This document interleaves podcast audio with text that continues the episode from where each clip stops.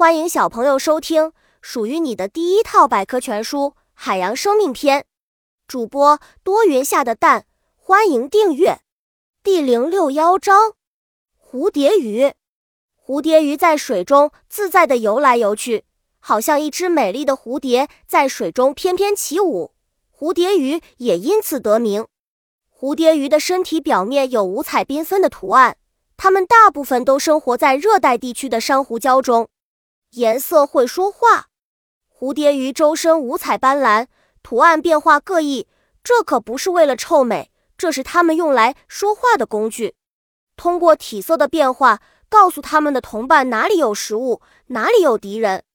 换容术，蝴蝶鱼艳丽的体色可以随周围环境而改变，它们改变一次体色需要几分钟。有的时间甚至更短。